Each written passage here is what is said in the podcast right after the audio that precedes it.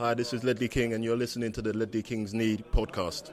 Dags att hämta hem det ännu en gång För jo, du vet ju hur det slutar varje gång vinden vänder om. Det spelar väl ingen roll, ja. håller du finger långt? Alla de minne får, de är ett minne blått. Det här är ingen blå grej som rent spontant blir omtalat på något omslag som Heidi Montage. Eller Spencer Pratt, är nog den endaste svenska MC'n som har en känsla för rap Så hey! släng upp en hand om du känner vad som sägs. Är nu en podcast Femman mannen och bara tryck på play. Hey, hey. Släng upp en hand om du känner vad som sägs. Är nu en podcast? Coming your way. Så ge mig femman mannen och bara tryck på play. Hey.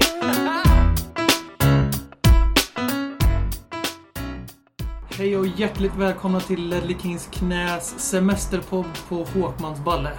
Med mig har jag som vanligt Per Frikebrant och ägaren till ballen, Marcus Håkman. Tack, tack. Hur är läget idag grabbar? Det är bra. Utvilad. VM-uppehåll. Det är ju faktiskt inte spelats VM-matcher på två dagar när vi spelar in den här podden. Så det, Nej, vi så- har ju nästan glömt bort den turneringen nu. Abstinensen behöver komma lite efter fotboll. För min del i alla fall. Eh, ser fram emot morgondagens Säger två han matcher. med Sulan Sleiman på bröstet som spelar match varenda dag i Hammarby. Är inte han längre, men Hammarby har ju match varenda dag känns det som. Ja, nu är det uppehåll i tre veckor så... Ja, okej. Det var bra tajmat med det. Upp med Sulan på topp. Jag är ju inte fan av alla Stockholmsklubbar som Per, så jag har tyvärr inte koll på... Nej. Det, det är. Gnaget som gäller för mig, så vet ju alla. AIK drar igång igen nästa helg. Ja. Lirar, så det... Är du spänd? Ja, fy fan. Ja, Djurgården. Djurgården har ju Enrique på tränings... På, tränar med en gammal Djurgårdslegend där, så jag är också Alltså, väldigt Enrique. spänd förvänta mig. Enrique. Eller Enrico kanske han kallas. Louise Enrique, gamla Ja, mittfältaren. ja, precis. eh, Numera tränaren. Barcelona-tränare. Ja, han är på... Han, han kör lite med Djurgården på sidan om. Ja, det är bra. Nå någonting mer som drar igång är ju faktiskt Tottenhams träningar som drar igång idag när den här podcasten kommer ut Mm. på fredagen. Eh, Maurizio Pochettino, Putte kanske vi ska kalla honom. Pucchettino. Nej, Putte. Hans första, hans, hans första träningspass helt enkelt med, med Tottenham. Ja, jag tycker vi släpper din... Hur ser schemat ut? Vad är första övningen? Ja, jag tycker vi släpper det och går in på den här diskussionen om vi ska, om vi ska försöka få ett svenskt smeknamn till Porch istället för att sno det engelska. Putte? Ja, men alltså, jag, jag, jag tycker det var ett bra... Jag, jag, tycker på riktigt, jag tycker på riktigt nu att vi ska börja kalla honom för Putte. Ja, Alla det behövs ingen diskussion. Eh, Per Frykevant har löst problemet. Bra, absolut. Då går vi vidare. Vad var det som upp träningsupplägg där? Ja, vad är, för, vad är första, första övningen? Är det, är det kvadraten? Jag hoppas att det är eh, tuff intervallträning i en eh, lutande backe. Mm. På uh, 5-10 Med år. traktordäck eller någonting? Ja, det- ja, det, jag ser ju fram... Jag vill att Danny Rose ska springa den där t-shirten på sig på eh, bilden som går ut med tjejen där. Den vill han ska springa i också. Eh, Putte är ju ändå lite känd för att vara lite Paolo Di Canio-aktiv med sina träningar. Ganska Dubbel, hårt. dubbel och trippelpass och grejer. Ja. Det här med putter känns ju inte som att jag tänkt igenom det tillräckligt länge för att Ja. köra på det här konceptet. Jag, måste, säga, jag, jag kommer ju...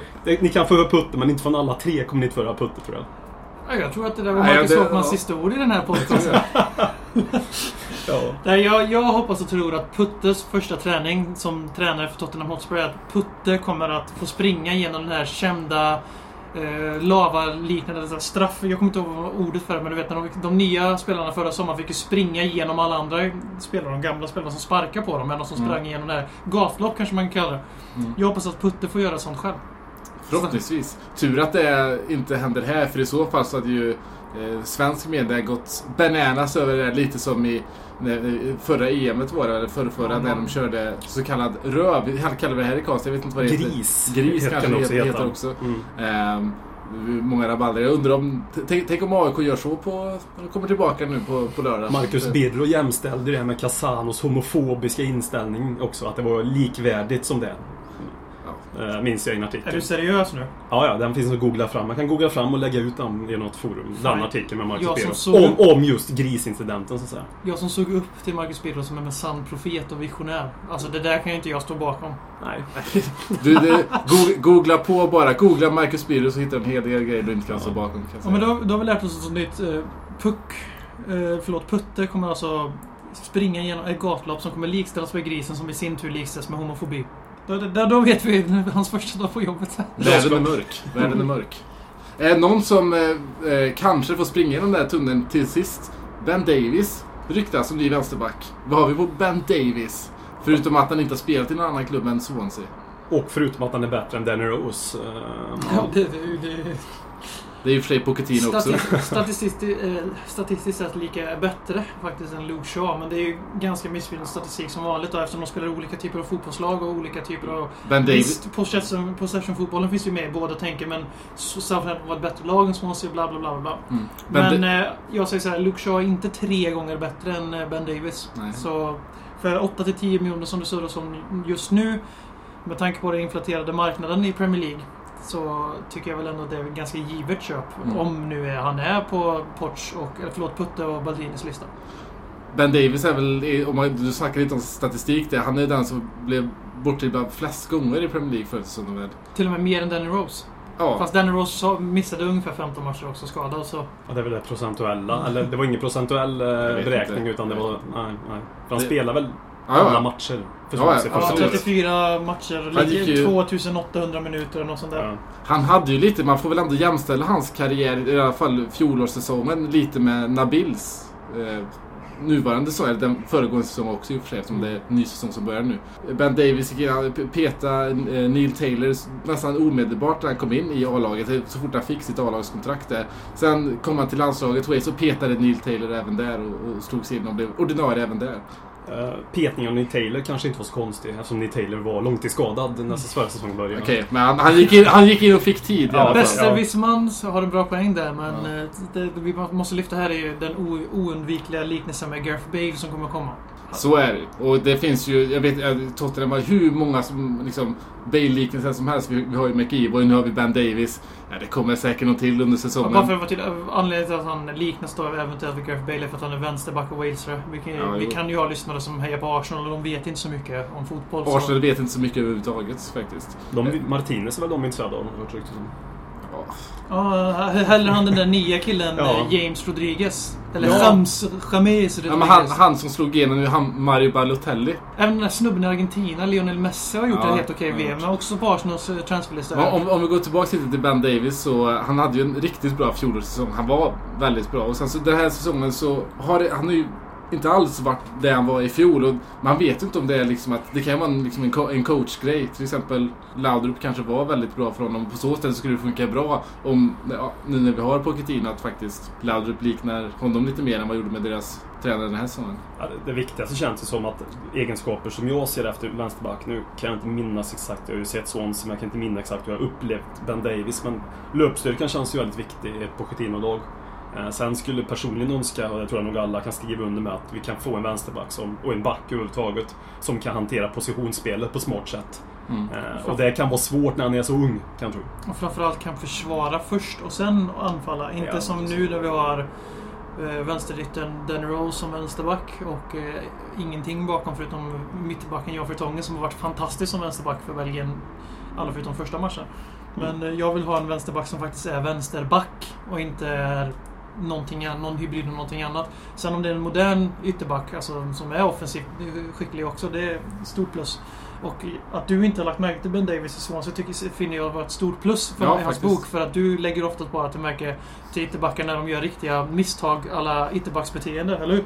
Så är det. Men eh, det är jag, är inte lika, jag är inte lika kritisk till andra lag som inte Nej, det Tottenham. sant och så, så blir det ju Det också ut naturligtvis. Man tittar kanske mer nyktert och så fort de är i Tottenham, jaha. Det, Men det- det, det var en bra poäng. Så det är ju det är ju så här supporterögon, i alla fall för mina ögon sett så. Mm.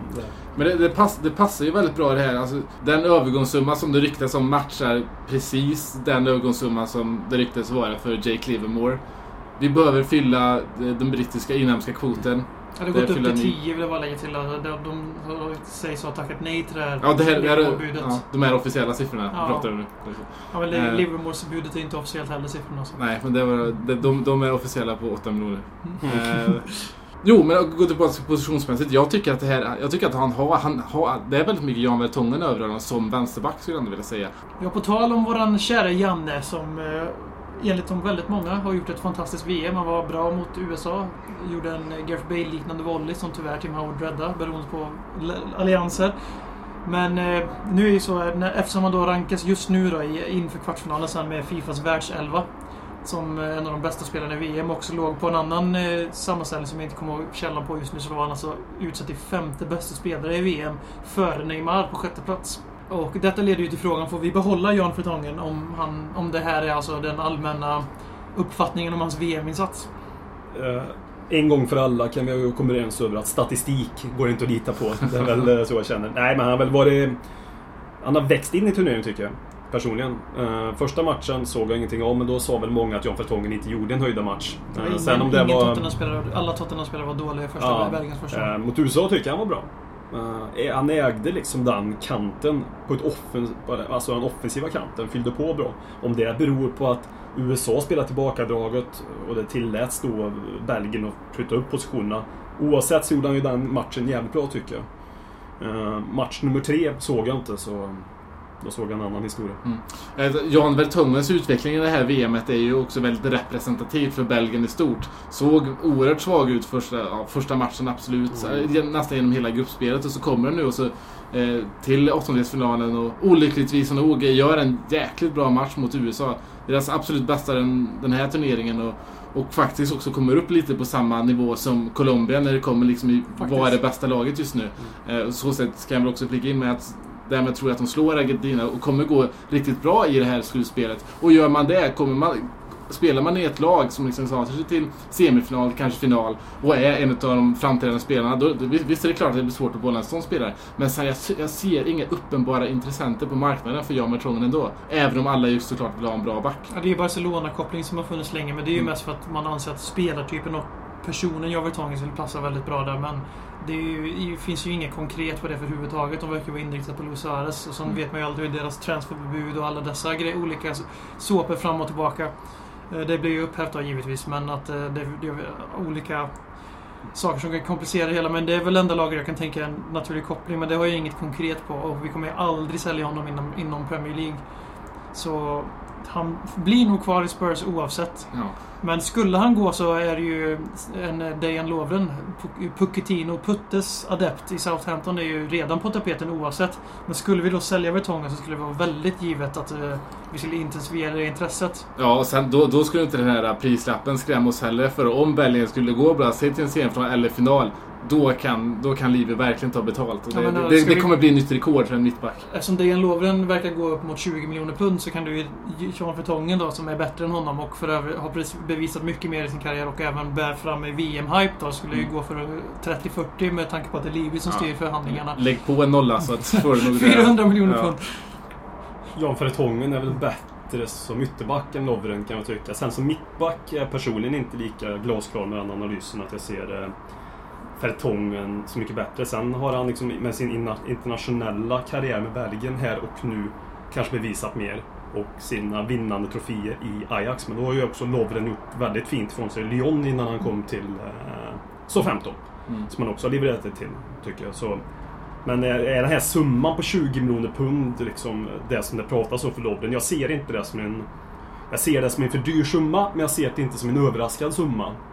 Här och nu hur Premier League-världen ser ut, framförallt i Premier League och mittbackar och köp mellan spelare. Och, och då får man väga in, då väger jag in rättare sagt att så 15 har sålt både Lalana och de har sålt eh, Så.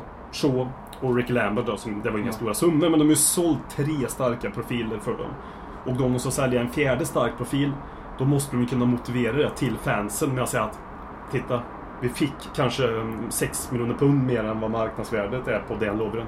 Så jag förstår så 15 eh, som så försöker mjuka ut allt de kan. Det är ungefär som vi gjorde med Bale. Liksom. Jo, vi men det, ut allt de kan. det, det är alltid, det, det måste man ha alltid sin klubbs bästa i Ja, jo, ja, men, i- ja. intresse. Mm.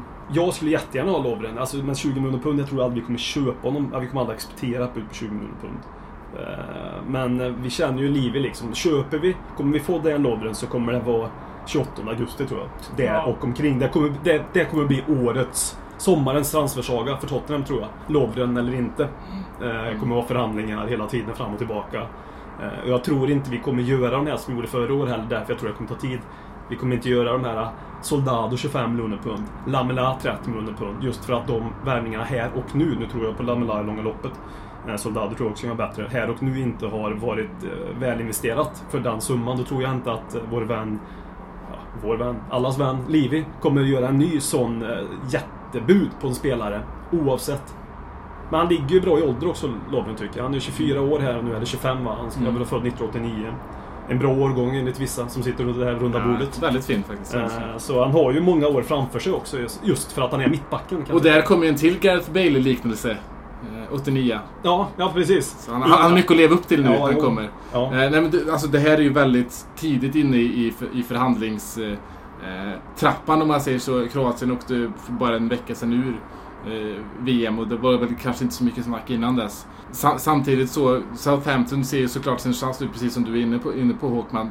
Sen är det så också att, jag menar, vi ryktades köpa Soldado för 30 miljoner euro eller pund. Mm. Och kolla, kolla, kolla, kolla nu, vad- kolla nu alltså, vad den egentliga summan ryktas vara. Vilket snarare är kanske 12 miljoner plus några bonusar. Okej. Så och, eh, det där kan väl Lamela säkert... kostade ju 25 och sen det resten är bonusar och så vet vi inte hur mycket som var direkt i den men han kostade 25 miljoner pund och så Mm. resten är bonusar. Så även, även en prislapp på 20 miljoner pund tror jag inte skrämmer Livy så sett eftersom att han eh, kan nog vara ganska bra på att liksom fiffla med det där samtidigt som Southampton kan stå där och säga ja men vi fick 20 miljoner pund för honom. Ja, ja, precis. Jo. Personligen så tycker jag inte det är en Lovren är värd 20 miljoner pund vare sig i upfront eller i installments eller så vidare. Eh, han gjorde en fin säsong i Southampton och han har, gjorde det bra i Lyon i slutet på sin session där. I början hade han ju ganska svårt att slå sig in eftersom det var, Lyon var ju fantastiska med Lyon mätt mått i början av 2000-talet. Men eh, 20 miljoner pund för en mittback, det är något som det, det skär sig för mig där. Även om det är marknadsvärde. Vi såg ju hur vad som hände på marknaden i fjol när Bale gick för eh, 100 miljoner euro.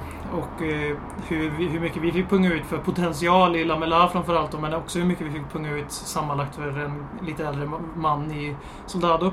Men samtidigt så finns ju de här alternativen. Vissa Capo kostar inte särskilt mycket pengar, Chadli var inte heller särskilt dyr. Så det är liksom, de här spelarna finns fortfarande kvar. Men vi verkar ju ganska rimligt vara inne på vi vill ha Premier League-bevisad kvalitet nu. Eftersom ja, det är diskutabelt hur det har gått för våra nyförvärv utanför Premier League. Eftersom en säsong är ju nog för att döma spelare som kommer till en ny liga. Det vet vi ju alla. Så The English Premium gäller ju inte Lovren, men Premier League Premium gäller. Så priset kommer att vara uppskruvat, det kommer att vara dyrt och jag tycker inte vi har sånt skriande behov av en mittback som kommer slåss om att spela varje match. För jag menar Kabul om han är Kabul som i fjol då, då är han ju, går ju Lovren in med ett ben före honom. Vertongen är första valet fortfarande. Det kommer han förbli i, första, i mittbacksparet.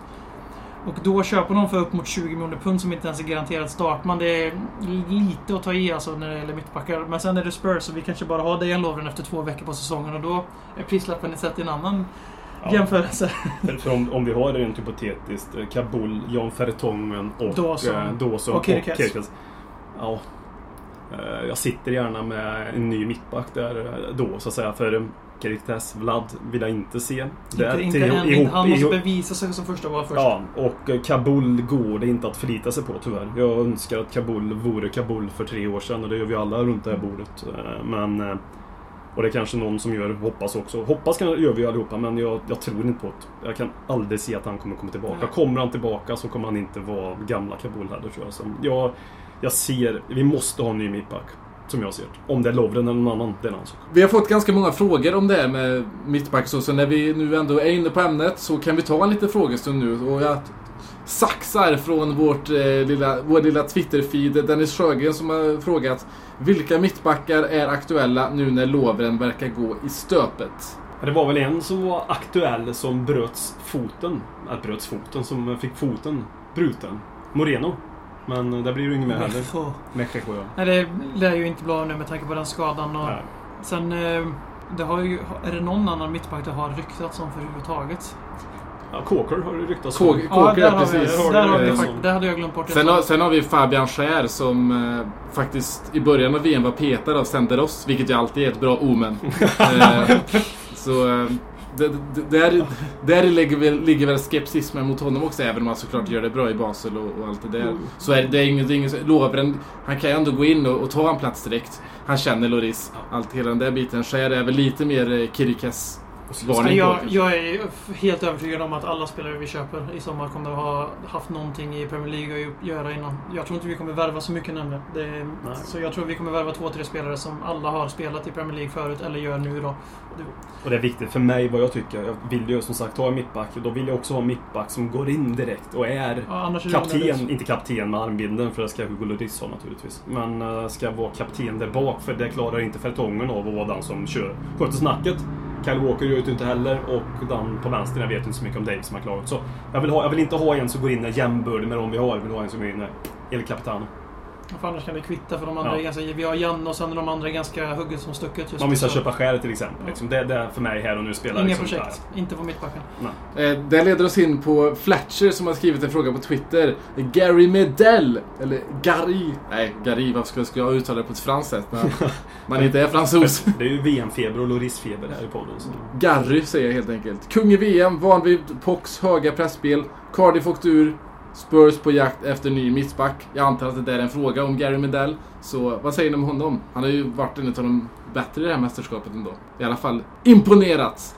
Nej, eh, jag är inte intresserad tack. Jag, av regel har jag väldigt svårt att följa med på de här hypen som kommer efter en VM-turnering eller en EM-turnering eller afrikanskt mästerskap eller asiatiskt mästerskap. Sydamerikanska kuppen. Nej, men det, köp inte spelare som presterar bra i ett landslag för det är en väldigt speciell situation.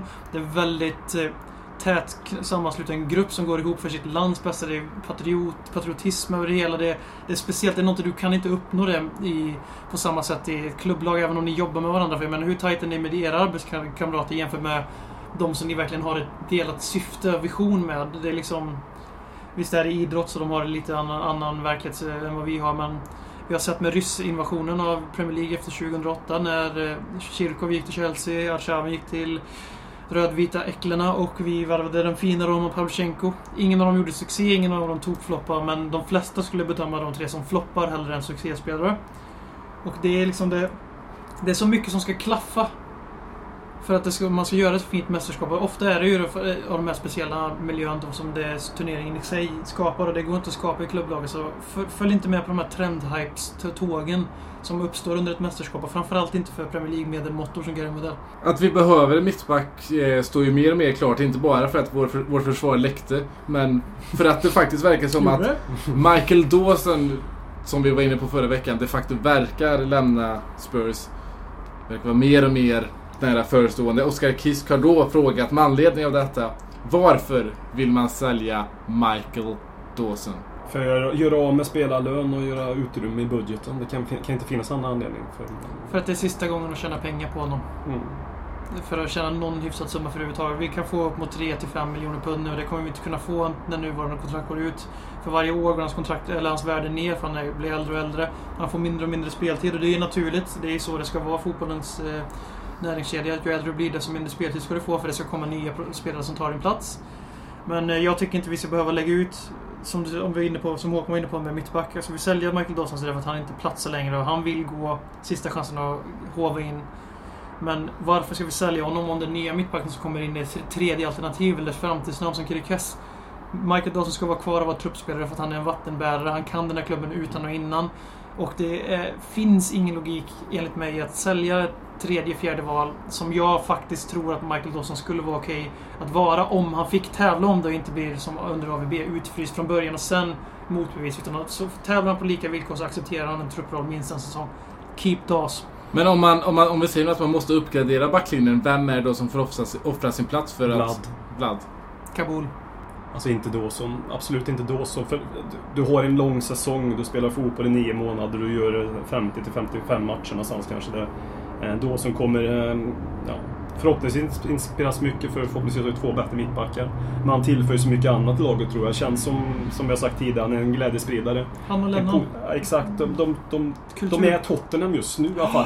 De, är, de är Tottenhams tråd mellan supportrar in till omklädningsrummet. Speciellt Dawson tror jag. Lennon tror jag inte lika mycket det på.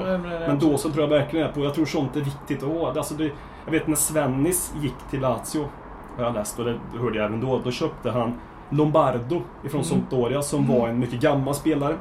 Ehm, såg jag också väldigt gammal ut för övrigt med hans flint där i tidig ålder. Men då övertygade han Cragnotti, som var trän eller chefen då, ordförande i Lazio, att köpa Lombardo och han vägrade då, Cragnotti. Men han började förklara för honom att Lombardo är bra att ha i laget, i en trupp. I omklädningsrummen och allt det där. Jag tror det är så med Dawson också. Eh, och det ska man absolut inte förminska på något sätt. Och det tror jag ingen gör. Så jag tycker också verkligen från hela mitt hjärta ha kvar Dawson. Det här kan vi snurra in på också. Det Håkan pratar om här tycker jag är rutin, erfarenhet, ledaregenskap och så här icke fotbollsmässiga aspekter möjligtvis. Men och det är också, vi ryktas ju faktiskt i samband med den free agenten, vad heter kontraktlösa säger man kontraktlösa Esteban Cambiasso. Som eh, jag har sett i alla fall på Twitter möts av väldigt stor skepsis. Just för att han är 34 bast. Eh, spelar i långsammare Serie A. Folk tror inte han kommer palla Premier League. Men en sån värvning då. är Väldigt liten risk. Ger väldigt mycket. Självklart, jag fattar att det kommer kräva att vi måste skepp- skeppa minst två centrala mittfältare för att det ska hända.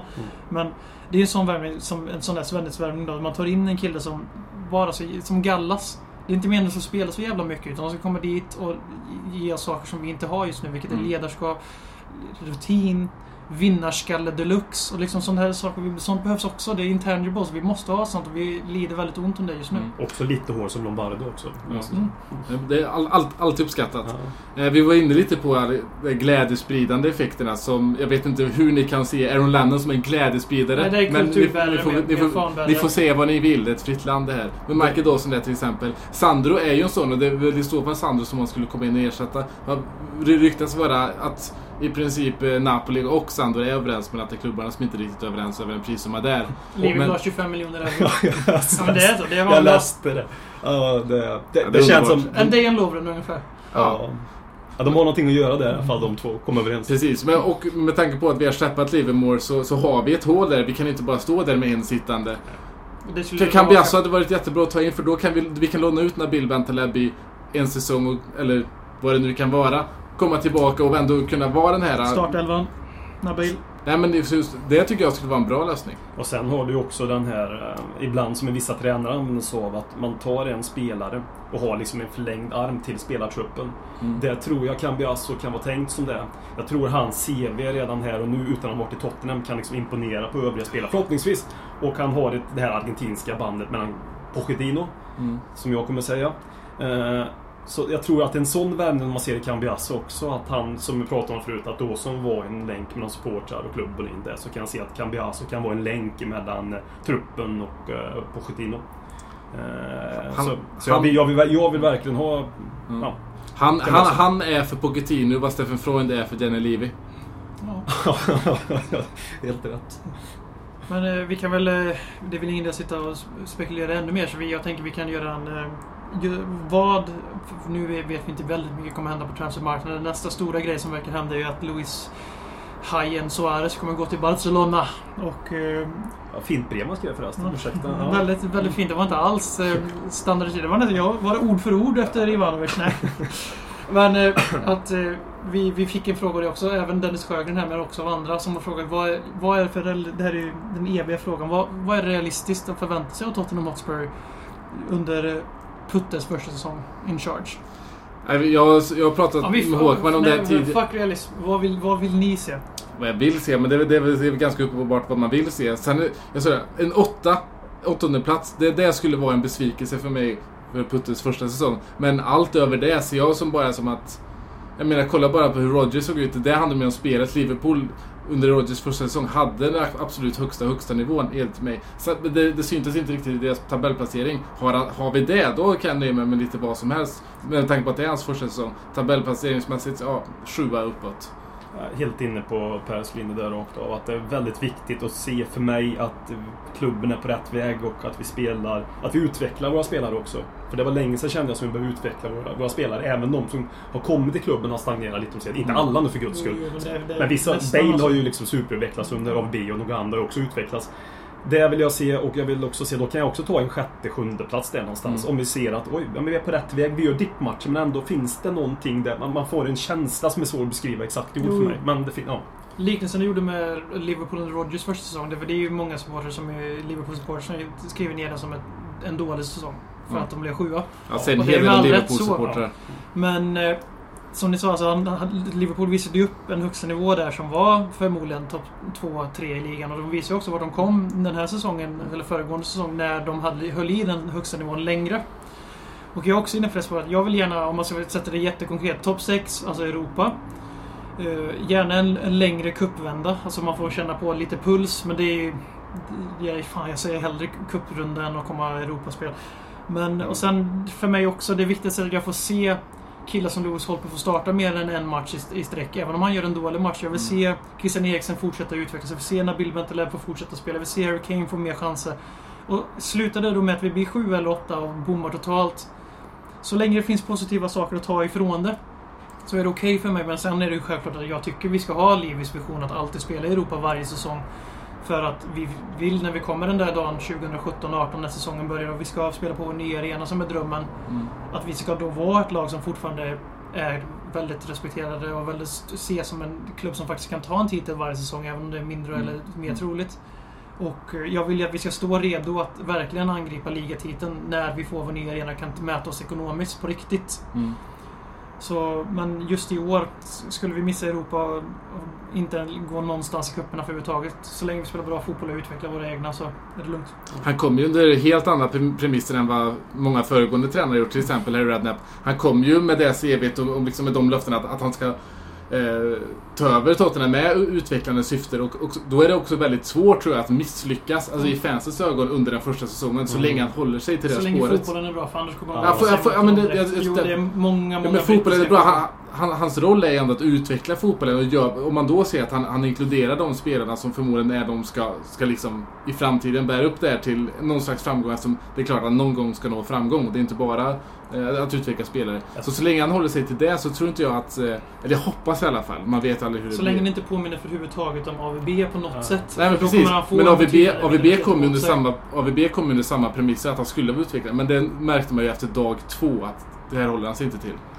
Alltså jag, jag är mer inne på BMs linje där, att jag tror att det är viktigt för supporterna som sitter på plats vecka ut vecka in, som påverkar laget Mm. alltså, på det sättet, att de får se eh, lite mer av Sherwoodshållet än av Redknapp-hållet. Mm. Ja, men just den, mer under den fotboll som Mm. finns där. Det tror jag är viktigt samtidigt som att det är viktigt att se att vi utvecklar vårt spel och Ja. allting. Det där. Men jag tror att man köper mer tid om man ser i mer, ja, the Tottenham way to play Ja. fotboll. Liksom. Jo, alltså jag menar ju inte att vi, att, vi, att vi kan åka ur så länge vi Nej, nej, det liksom spelar Ja. bra. Ja. Nej, men, som, Livi är ju faktiskt den som har lett den här lilla, min, den här ganska minimala svansföringsändringen. Men den är ändå ganska tydlig om man läser, läser in det. Att när AVB kom, visst det var under samma premisser var de här så kallade filosofierna vi har i klubben. Men samtidigt var det från dag ett uttalat att vi skulle nå Champions League. Och att vi skulle, medan nu när Porsche blev, eller när Putte blev anställd så stod det ju i den här presentationen att vi satsar på att utveckla egna spelare. Vi vill vara i Europa varje år, inte Champions League varje år. Så det är ändå en liten, liten svansföringsförändring som gör att Poch förhoppningsvis får en lite, lite, lite lugnare välkomstmané och inte efter tre matcher att det skriks efter hans huvud. Även om vi nu skulle göra tre dåliga matcher Mm. första säsongen, vilket inte alls är omöjligt. Så hoppas jag att den här lilla, lilla svansföringsförändringen från toppen har sipprat ut bland alla supportrar, även de som automatiskt hatar alla som inte påminner om Harry Redknapp direkt. Mm.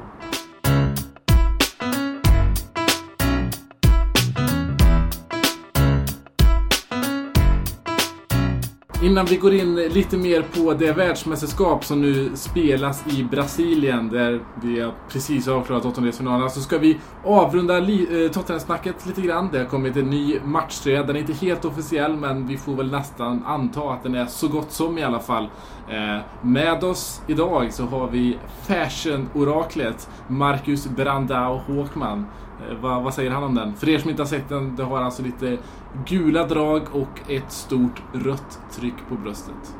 Och vitt och blått är det väl också. Så Yes. det är fyra färger. Det är väl en regel inom modebranschen. Ju mer färger ju bättre kan man ju tycka när man ser catwalken. Och eh, utifrån de premisserna så ligger vi ju jävligt bra till. Ja, jag vet inte, men det är väl du som ska Ja, det är, ja just det. Jag var ju experten jag, så att säga. Ja. Så jag, jag konstaterar att det är så. Jag ställer Ja. ingen fråga ens. Utan det är, ju mer färger, ju större framgång. Liksom, på något sätt. Säger han Eh. med en grå keps på huvudet. Ja, precis. ja, precis. Ja.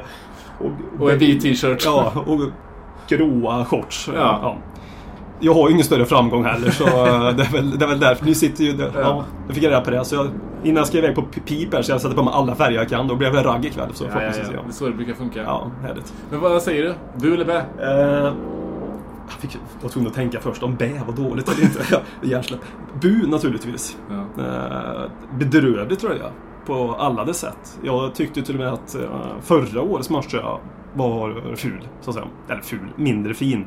För jag tycker normalt sett Tottenham brukar ju alltid lyckas med sina matcher. Jag tycker vitt, personlig färg, så jag gillar liksom stilen helt enkelt. Sådär. Men eh, när man såg vår matchtröja, 2009-2010 säsongen då vi eh, för första gången säkrade en Champions League-plats så var det också gult inslag i första tröjan och jag tyckte att den matchtröjan såg förjävlig ut också. Nu tycker jag den här matchen är till och med fulare än den vi hade 9-10. Så det båda kanske gott på ett sätt att eh, ja, fula matchtröjor är lika med en eh, lyckad säsong. Mm. Och det är ju det enda som kan rädda den här matchtröjan. En lyckad säsong. Gult eh, är fult på matcher tycker jag. Spe- Speciellt med de minnena vi har av det. Rött behöver man ju knappt nämna. Nej, det, är, alltså.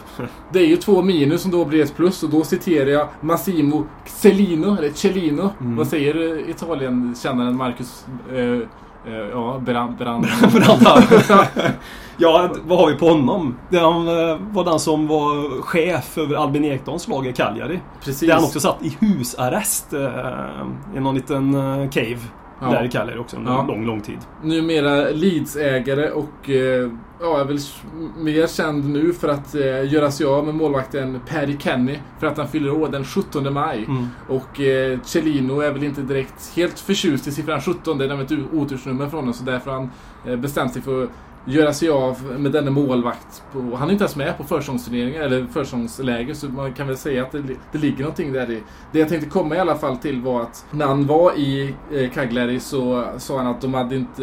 Det, den han grundar den här idiotin på var att de inte hade någon gång vunnit den 17, alltså datumet 17 på 20 år. Alltså att vi gjorde det en gång och då var det för att supportrarna eh, bar lila den, eh, den här matchen. Och det ska också vara någon slags otur, otursfärg. I alla fall för Cellino, så som jag har förstått det rätt. Och han sa att två minus blir plus i fotbollen såväl som i algebra. Och då kommer vi se, vi har gult på, på tröjan, vi har rött på tröjan. Alltså kommer det gå bra. Ja. Det kommer, kommer bli en bra säsong här. Ja, det tror jag också. Och bara för att fastna i Kjellin lite. Det kommer ju bli en... Tänk dig Cardiff Leeds här nu. Oj, oj, oj. Det- Vincent Tan mot Cellino, det är ett, det är ett eh, Bondskurksderby i Championship. Och man ser ju fram emot han kanske, det kanske är säsongens match i engelsk fotboll numera. ja, det är... Det kan vi ju fastslå redan här. Vilken annan match skulle det vara i så fall? Nej, jag kommer ju inte på någon. Nej. Den som kommer på någon kan ju mejla in det till Ledley Kings knä och få ett pris. Ja. Eh, vad det priset är, det vet jag inte, men eh, det får ju vara en fruktansvärt bra motivering i sådana fall. Absolut. Det finns lite detaljer på den här tröjan också som väl får eh, historieälskaren eh, Marcus Napoleon Håkman att eh, ja, hitta till lite. Ja, eh, Bill Nicholson och eh, grindarna och allt det där på insidan av tröjan där som det ska vara överdelen. Det är ju enda anledningen till varför man tycker man ska gå och köpa den tröjan. Och det är kanske en anledning god nog, liksom, kan man också tycka. Eh, inte för mig då visserligen, men eh, för många. Eh, och då känns det lite på något sätt ovärdigt att den matchtröjan i sig, om det nu allting stämmer, där vi utgår ifrån att det gör när vi sitter och pratar om detta, då känns det lite ovärdigt att matchtröjan i sig är så jävla grotesk. Och sen var det här med tuppen också. Mm. Eh, som ska liksom sägs vara en hyllning till Bill. Men ja, det är ju jättefint. Men det är synd på en sån ful matchtröja. För man vill ju verkligen ha den matchtröjan extra mycket då. När, det är, när man vet den historiken till varför de gör som de gör på matchtröjan. Jag tycker när det finns så många retroinslag av det som det gör, ja, till exempel Mm. som du sa, Bills ansikte på baksidan. Då tycker jag att det också kan på något sätt spegla tröjan i sig. Jag menar förra året, jag tyckte den tröjan faktiskt var skitsnygg också Mm. varför jag köpte den. För Mm, det var också lite retrokänsla över den på Mm. något slags Mm. sätt. Ehm, så ja, jättesynd tycker uh, fashion-oraklet herr Frykbrand också. Ja, varför inte backa och köra en uh, matchtröja från 60-talet då, då? När vi Mm. tog typ ja, dubbeln eller någonting Ja, rakt av. Ja, men, ja, men rakt alltså, av. om, man gör den helheten med alla andra hyllningar till den. Ja, varför går man inte hela vägen? Ja, precis. Då gör man någonting halvdant och halvdant är inte alltid att det blir bra kan man ju tycka heller. Som ni hör så har vi kastat iväg eh, Alexander Brandau Mattsson. Det är bara du och jag som sitter här nu Håkman. Mm. I en potthet balkong. Jag säger i eftersom att det, fönstren är stängda.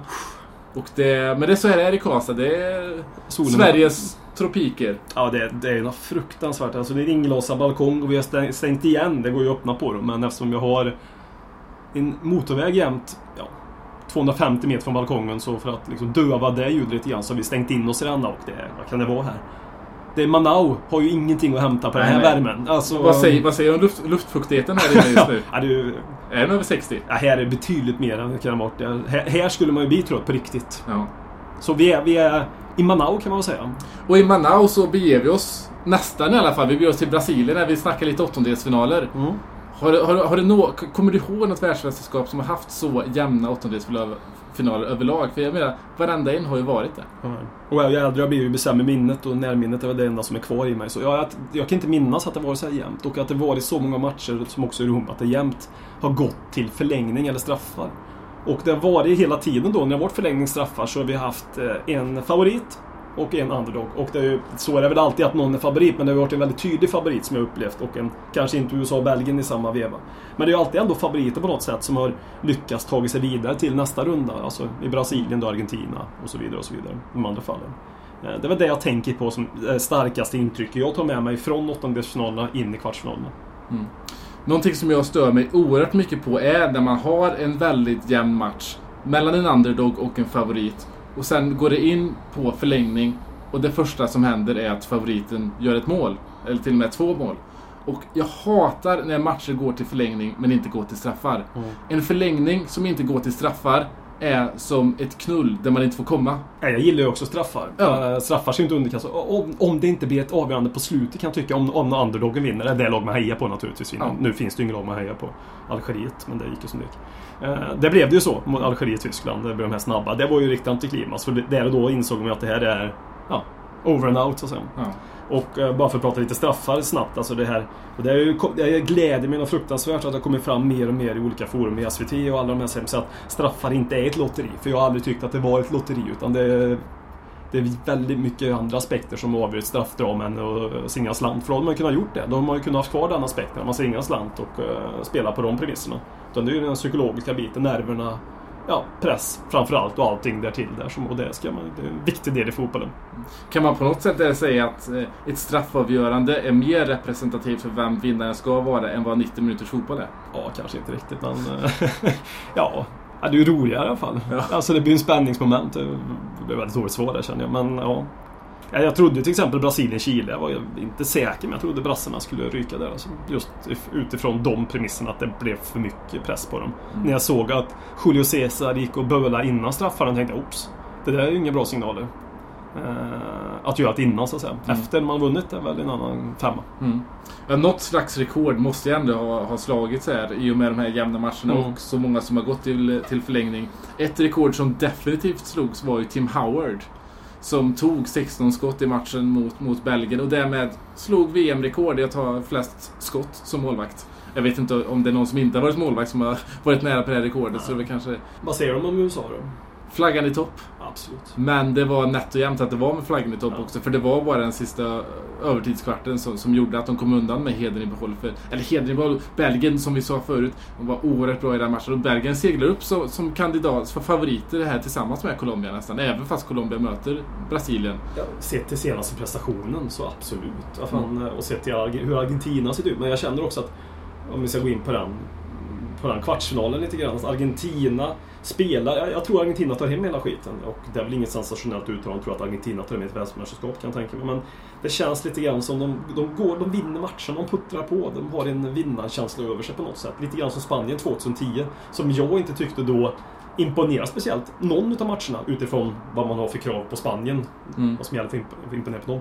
Så jag, jag tror även om Belgien såg betydligt bättre ut än vad Argentina gjorde i sin åttondelsfinal och imponerade fruktansvärt mycket på med Belgien så tror jag, jag tror Argentina tar det. Jag tror Argentina också går hela vägen faktiskt och tar Mm. bucklan. Precis. Belgien och Argentina är väl lika så tillvida att det verkar som att Belgien börjar få igång sina storstjärnor. Jag lämnar Eden Hazard utanför det och istället... Och, da, och du är ju en stor fan av Eden Hazard så det, är Det är jag. det Absolut. säger ju en del om du lämnar honom åt sidan Ja. också. Nej men hela det här uh, Lukaku och Riga-affären känns som att det mer eller mindre- varit ett schackspel av Wilmot för att på något sätt få igång Lukaku. Du går inte in i en VM-semifinal med Origi på topp om du är Belgien med de spelarna du har egentligen. Så jag tror, jag tror att det har varit mycket det psykologiska spelet där och kan Lukaku prestera ungefär så som han gjorde i matchen mot USA när han kom in, visserligen han kom in mot ett, liksom ett helt tröttkört lag. Men ändå helt okej, mer än helt okej insats tycker jag. Han löpte i alla fall nu till skillnad mot må- många Precis, andra matcher. och det är väl det också som jag vill framhäva honom som att han har tagit ett steg framåt. För det var ju inte bara att han, att han var bra mot trötta motståndare utan Nej, faktiskt nej. tog de löpningarna som behövs för laget också. Mm. Ja, för det, det var ju ett spel, ett, eh, det är ett spel som man inte har visat tidigare. De Mm. matcherna jag har sett med Lukaku och de matcher man har läst andra. Och, ja, Och det är det, det är det som han har varit framgångsrik med i Premier League också. Att han har gjort de löpningarna mycket. Mm, och stark i kroppen och igenom. Ja, och det gjorde han ju bra som sagt. Det ska bli, ja, det det är en match som jag verkligen ser fram emot. Ja. Jag hoppas också att Argentina växlar upp till den, till den liksom, kravbilden jag har på Argentina. Eller kravbild, ja kravbild och förhoppningar på att se ett argentinskt anfallsspel som eh, ska smaka mumma liksom att titta Mm. på. Eh, Jag glömde bort vad jag skulle säga där. Anledningen till att jag eh, ville dra lite likheter med det. För att jag tror att Argentina har kommit Mm. lite i samma position där. Att de börjar få igång sina spelare. Mm. Messi har ju varit igång hela världsmästerskapet eftersom att det är han som har räddat honom och mycket. Men en sån som till exempel Di Maria. Jag har väntat väldigt mycket på Lavezzi och att, att, att, att han ska blomma ut. Jag tyckte att han gjort det bra när han kommit in i de första matcherna där också. Eh, Men nu när Agüero är skadad så har han en öppning där i, i startelvan också. Så likheterna finns det mellan Argentina och Belgien. Och jag är lite inne på samma spår som du. Jag tror faktiskt att vinnaren finns i den kvartsfinalen. Mm. Alltså vinnaren av VM. Är ju sjukt imponerande av Belgien och då hem ett världsmästerskap. Ja. Alltså, jag tycker Belgiens insats, åker de ut av Argentina kan ingen eh, kritisera dem alls för deras... Eh, hur långt de har kommit i alla fall i ett världsmästerskap för första gången på 12 år. Nu spelar inte det någon roll, men den här generationen har ju lyckats då så att säga. Mm. Ett, ett, ett VM-slutspel tycker jag. Mm. Nej men alltså jag hade, jag ha- hade absolut inte Belgien som en av, av kandidaterna till att ta guld när Nej. VM började. Jag skrattar åt dem som faktiskt gjorde det också. Men nu så som det har sett ut att alla förutom Colombia har underpresterat. Fram tills att Belgien verkade komma igång lite. Sen vet man inte om det är en engångsföreteelse heller. Det ska bli intressant att se om det just är det eller inte. Precis. Eh, Får den nya växeln där. Och om det är så, det kan lika mycket vara så att Tysklands dåliga matcher här, eller framförallt matchen mot Algeriet, också är en engångsföreteelse. Mm. Om det var på grund av Ramadan som Tyskland inte riktigt lyckades nå upp på normal nivå. Mm. Och där fick Algeriet fick kramp så in i helvete. Som Ja. är dåligt med vätskepåfyllningen den dagen. Ja. Ja, det var en jävligt bra match att se tycker jag. Eh, Just den, för det var så oväntat det motstånd Algeriet bjöd på. Så då skulle bli intressant att se om Tyskland, och som du säger, om det är en engångsföreteelse, om de kan gå in i matchen mot Frankrike. Ett Frankrike som, som har sett eh, stabila ut, så att säga, på något sätt. Mm. Och, och eh, klart, de, deras första match i segern mot Spanien, då var de ju... Då hade de ju allt, kan jag tycka. Mm. Eh, Sen har de ju liksom växlat ner lite grann i glans Mm. eh, i, i, i, spe- i offensiva spel på det sättet. Men Mm. det finns... Jag gillar laget Frankrike. Jag har gjort det ända sedan jag började se truppen och eh, jag trodde de kunde gå långt. Och en kvartsfinal även för Frankrike kan inte ses som ett misslyckande kan jag tycka. Nej, absolut inte. Och jag, Frankrike var absolut en av de, de lagen som öppnade bäst också. Sen Ja. tycker jag att när de har utmanats lite rent i sin defensiv så har det inte sett så väl ut. Och det är det de kommer göra nu också. Så allt, mycket kommer avgöras av hur det ser ut i kvartsfinalen för de respektive lagen. Mm. För oss som sitter här och siar om hur det ska gå. Ja, precis. Så är det ju. Så är det, så är det. En sista fråga för Jonas Eriksson, de har VM-finalen. Nej. För då skulle han rent hypotetiskt inte varit eh, fjärdedomare idag, eller i kvartsfinalen. Då borde, hade han dömt en kvartsfinal, då tror jag. För nu, blir han, nu är han fjärdedomare, då får han döma semifinal. Det brukar vara så om jag inte... Om jag tror jag vet rätt nu, att de som dömer semifinalen får aldrig döma finalen. Utan det kommer oftast någon från kvartsfinalen och dömer finalen. Det är med vilodagar tror jag. och Sånt. Jag, vet inte, jag tror det är så någonting där. Så, nej, jag tror han får döma semifinal. Men eh, ja. Vad har du för eh, toppkandidater till VM-finalen? ja, jag kan väldigt många domare. Howard Webb. Ja. Ingen från Argentina i alla fall. Ja, vi får se vem det blir. Vi har förmodligen lite mer information i det ärendet nästa gång vi spelar in. Staffan Lindeborg kanske tror på eh, Jonas Eriksson. Ja, Staffan Lindeborg tror definitivt på Jonas, eh, Jonas Eriksson. En som däremot inte gör det är Ralf Edström. De här två killarna är ju de två mest blåögda kommentatorerna som finns i fotbollsvärlden. Ja, när det kommer till Jonas Eriksson i alla fall. Ja. Ehm, Ralf Edström gick väl ut och totalsåga vår svenska VM-domare medan Staffan Lindeborg bara såg, som du la märke till, Ja. att han hyllade honom för varenda domslut under varje... Alltså oj, nu springer han bra. Oj, där blåser han rätt. Oj, han är rätt med i matchen. Han blåser inte för högt, han blåser inte för lågt. Det är precis mitt emellan. Ja. Nej, det... Ungefär lika objektiva som uh, reportrarna i Sydamerika när de intervjuar spelarna efter matcherna. Ja. Ja, det är ju faktiskt en av de mest chockerande sakerna med det här världsmästerskapet. Som visst, visst visste man om att det inte riktigt eh, den här opartiskheten var så som vi är vana vid. Nej. Men kanske inte på den nivån som det har varit där nere efter matcherna. Ja, men Det- de, de, de, det är ju extremt svågerpolitik där. Alltså. De, det, Ja. ju, det måste ju vara drinking buddies till dem. De måste ju bara vilja ligga... Ungefär som att så bra komp, bli så bra kompis med som möjligt så kommer jag aldrig förlora det här jobbet som eh, intervju. Men kan, man, kan, kan det vara så kanske att Staffan Lindeborg har blivit uppslukad av, av det, det sydamerikanska ja, han kanske hittar sitt rätte där borta. Han kanske lämnar den småländska idyllen som han bor någonstans i, jag har förstått, och åker och flyttar till Manaus. Det blir inget mer världsmästerskap för Staffan Lindeborg. Han stannar kvar där nere. Ja, vackert nog. Ja. Kommenterar Atletico Mineiro för någon liten lokal TV-station. Så vi, vi, vi tar väl eh, för att avrunda. Det är ju ditt jobb att avrunda, men vi avrundar med att säga kanske vi tackar Staffan Lindeborg för eh, lång och trogen tjänst inom svensk television och många härliga minnen. Tack Staffan. Tack Staffan. Dags att hämta hem det ännu en gång För jo, du vet ju hur det slutar varje gång vinden vänder om Det spelar väl ingen roll, håller finger långt. Alla de minne får, de är ett minne blått Det här är ingen plojgrej som rent spontant blir omtalat på något omslag som Heidi Montage. Eller Spencer Pratt är nog den endaste svenska MC'n som har en känsla för rap. Så hey! släng upp en hand om du känner vad som sägs. Ännu en podcast coming your way. Så ge mig femman